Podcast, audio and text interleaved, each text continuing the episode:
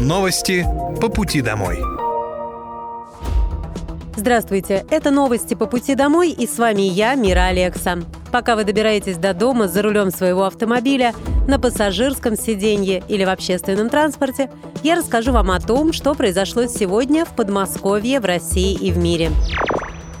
Вооруженные силы Российской Федерации продолжают проведение специальной военной операции – на Купинском направлении потери противника за сутки составили до 75 украинских военнослужащих, две боевые бронированные машины, два автомобиля и гаубица Д-30.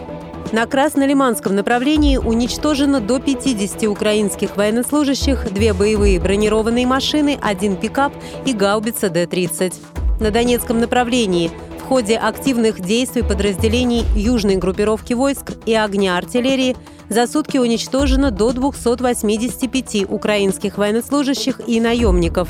Один танк, три боевые машины пехоты, два бронетранспортера, одна боевая бронированная машина, восемь автомобилей, два пикапа, боевая машина РСЗО «Град», четыре гаубицы Д-30, а также два склада боеприпасов. На южнодонецком и запорожском направлениях за сутки уничтожено до 45 украинских военнослужащих, два пикапа, гаубица Д-30, а также одна самоходная артиллерийская установка «Краб» польского производства.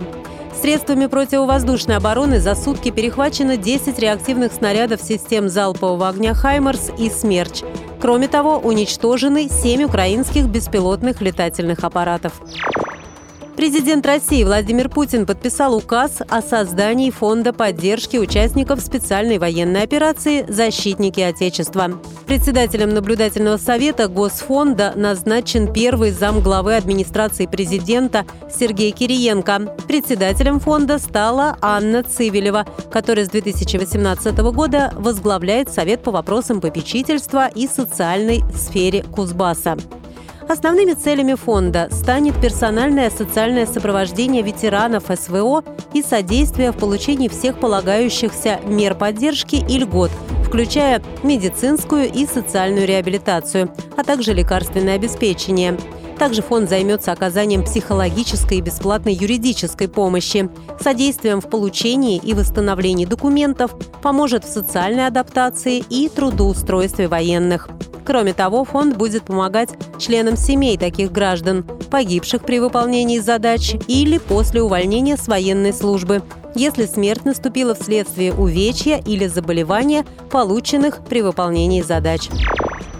Президент России Владимир Путин провел встречу с губернатором Подмосковья. Андрей Воробьев доложил главе государства о результатах работы по социально-экономическому развитию Московской области за 2022 год.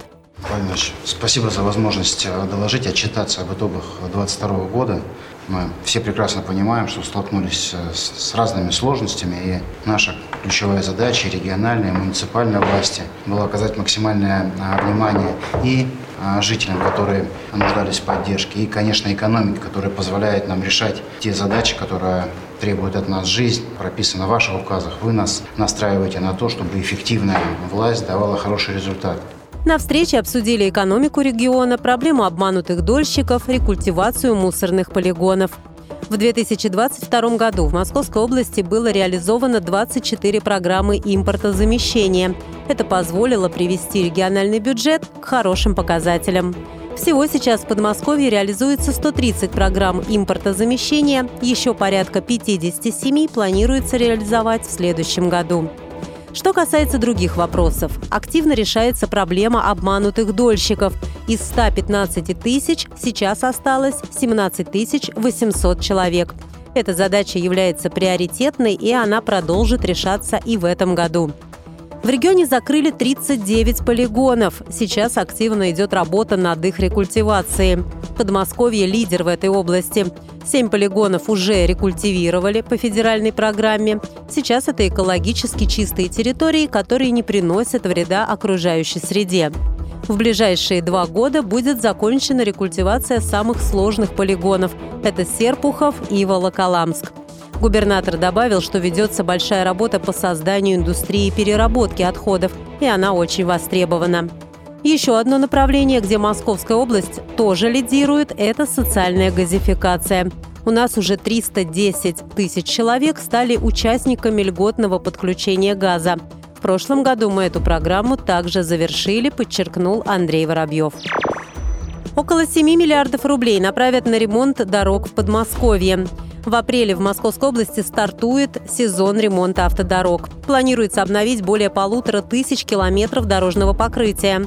Программа ремонта формировалась в течение года по итогам обследования дорожной сети с учетом разрушения покрытия, интенсивности движения и заторов в часы пик, наличию социально значимых объектов рядом. При формировании программы учитывались пожелания жителей – в прошлом году на портале «Добродел» граждане могли проголосовать за включение того или иного участка в план ремонта. Кроме этого, в нынешнем году запланирована масштабная программа строительства дорожных объектов. На эти цели выделяется более 65 миллиардов рублей. Будет открыто 22 объекта. Среди крупнейших проектов это реконструкция Октябрьского проспекта, благодаря которой порядка 500 тысяч жителей Люберец и Раменского округа смогут сэкономить время в пути. На портале «Добродел» начался сбор предложений по ремонту дорог на 2024 год, в котором могут принять участие жители Московской области, зарегистрированные на портале госуслуг. Сбор предложений продлится до 31 мая.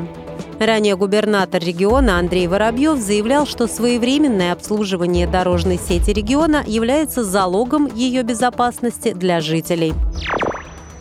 В Московской области за первые три месяца этого года восстановили права более двух тысяч дольщиков, которые претендовали на квартиры в 35 домах. 2072 из них получили ключи от жилья, 58 – денежные компенсации. Об этом сообщила министр жилищной политики региона Инна Федотова. В марте восстановлены права 953 участников долевого строительства. Так, в марте в Подольске ключи от долгожданных квартир получили 207 дольщиков ЖК «Симферопольский» и 263 дольщика дома на улице Серпуховская. В Красногорске ключи получили более 450 дольщиков ЖК «Лесобережный». Более 30 граждан, являющихся дольщиками ЖК «Рябиновые аллеи» в Богородском городском округе и дома на Тверской улице в Дубне, в марте получили денежные компенсации. Ранее губернатор Подмосковья Андрей Воробьев сообщал, что в регионе в 2023 году восстановят права всех обманутых дольщиков. По его словам, в решении этого вопроса помогает возможность выплаты рыночной стоимости квартир. В Госдуме одобрили решение обязать граждан впускать в квартиры работников ЖКХ. Инициатива Минстроя Российской Федерации обязать граждан впускать в свои квартиры и дома работников жилищно-коммунального хозяйства поспособствует решению многих вопросов с тепло-, водо- и газоснабжением. Для граждан, которые повторно откажутся от допуска коммунальщиков в свою квартиру, будет предусмотрена административная ответственность. Отмечается, что недопуск коммунальщиков в квартиры – это глобальная проблема. Сейчас без согласия жильцов можно войти в дом только в случае аварий, когда есть угроза жизни соседям. С другой стороны, нововведение Минстроя России должно помочь гражданам избежать визита мошенников – Эксперты говорят о рисках роста числа мошенничеств. Помещение под видом коммунальщиков могут проникнуть злоумышленники. Чтобы не допустить этого, необходимо тщательно продумать систему оповещения о предстоящих мероприятиях и ввести наказание за нарушение этих правил для ресурсоснабжающих организаций, отмечают специалисты. Это были новости по пути домой, и с вами была я, Мира Алекса. Желаю вам хорошей дороги и до встречи. Новости по пути домой.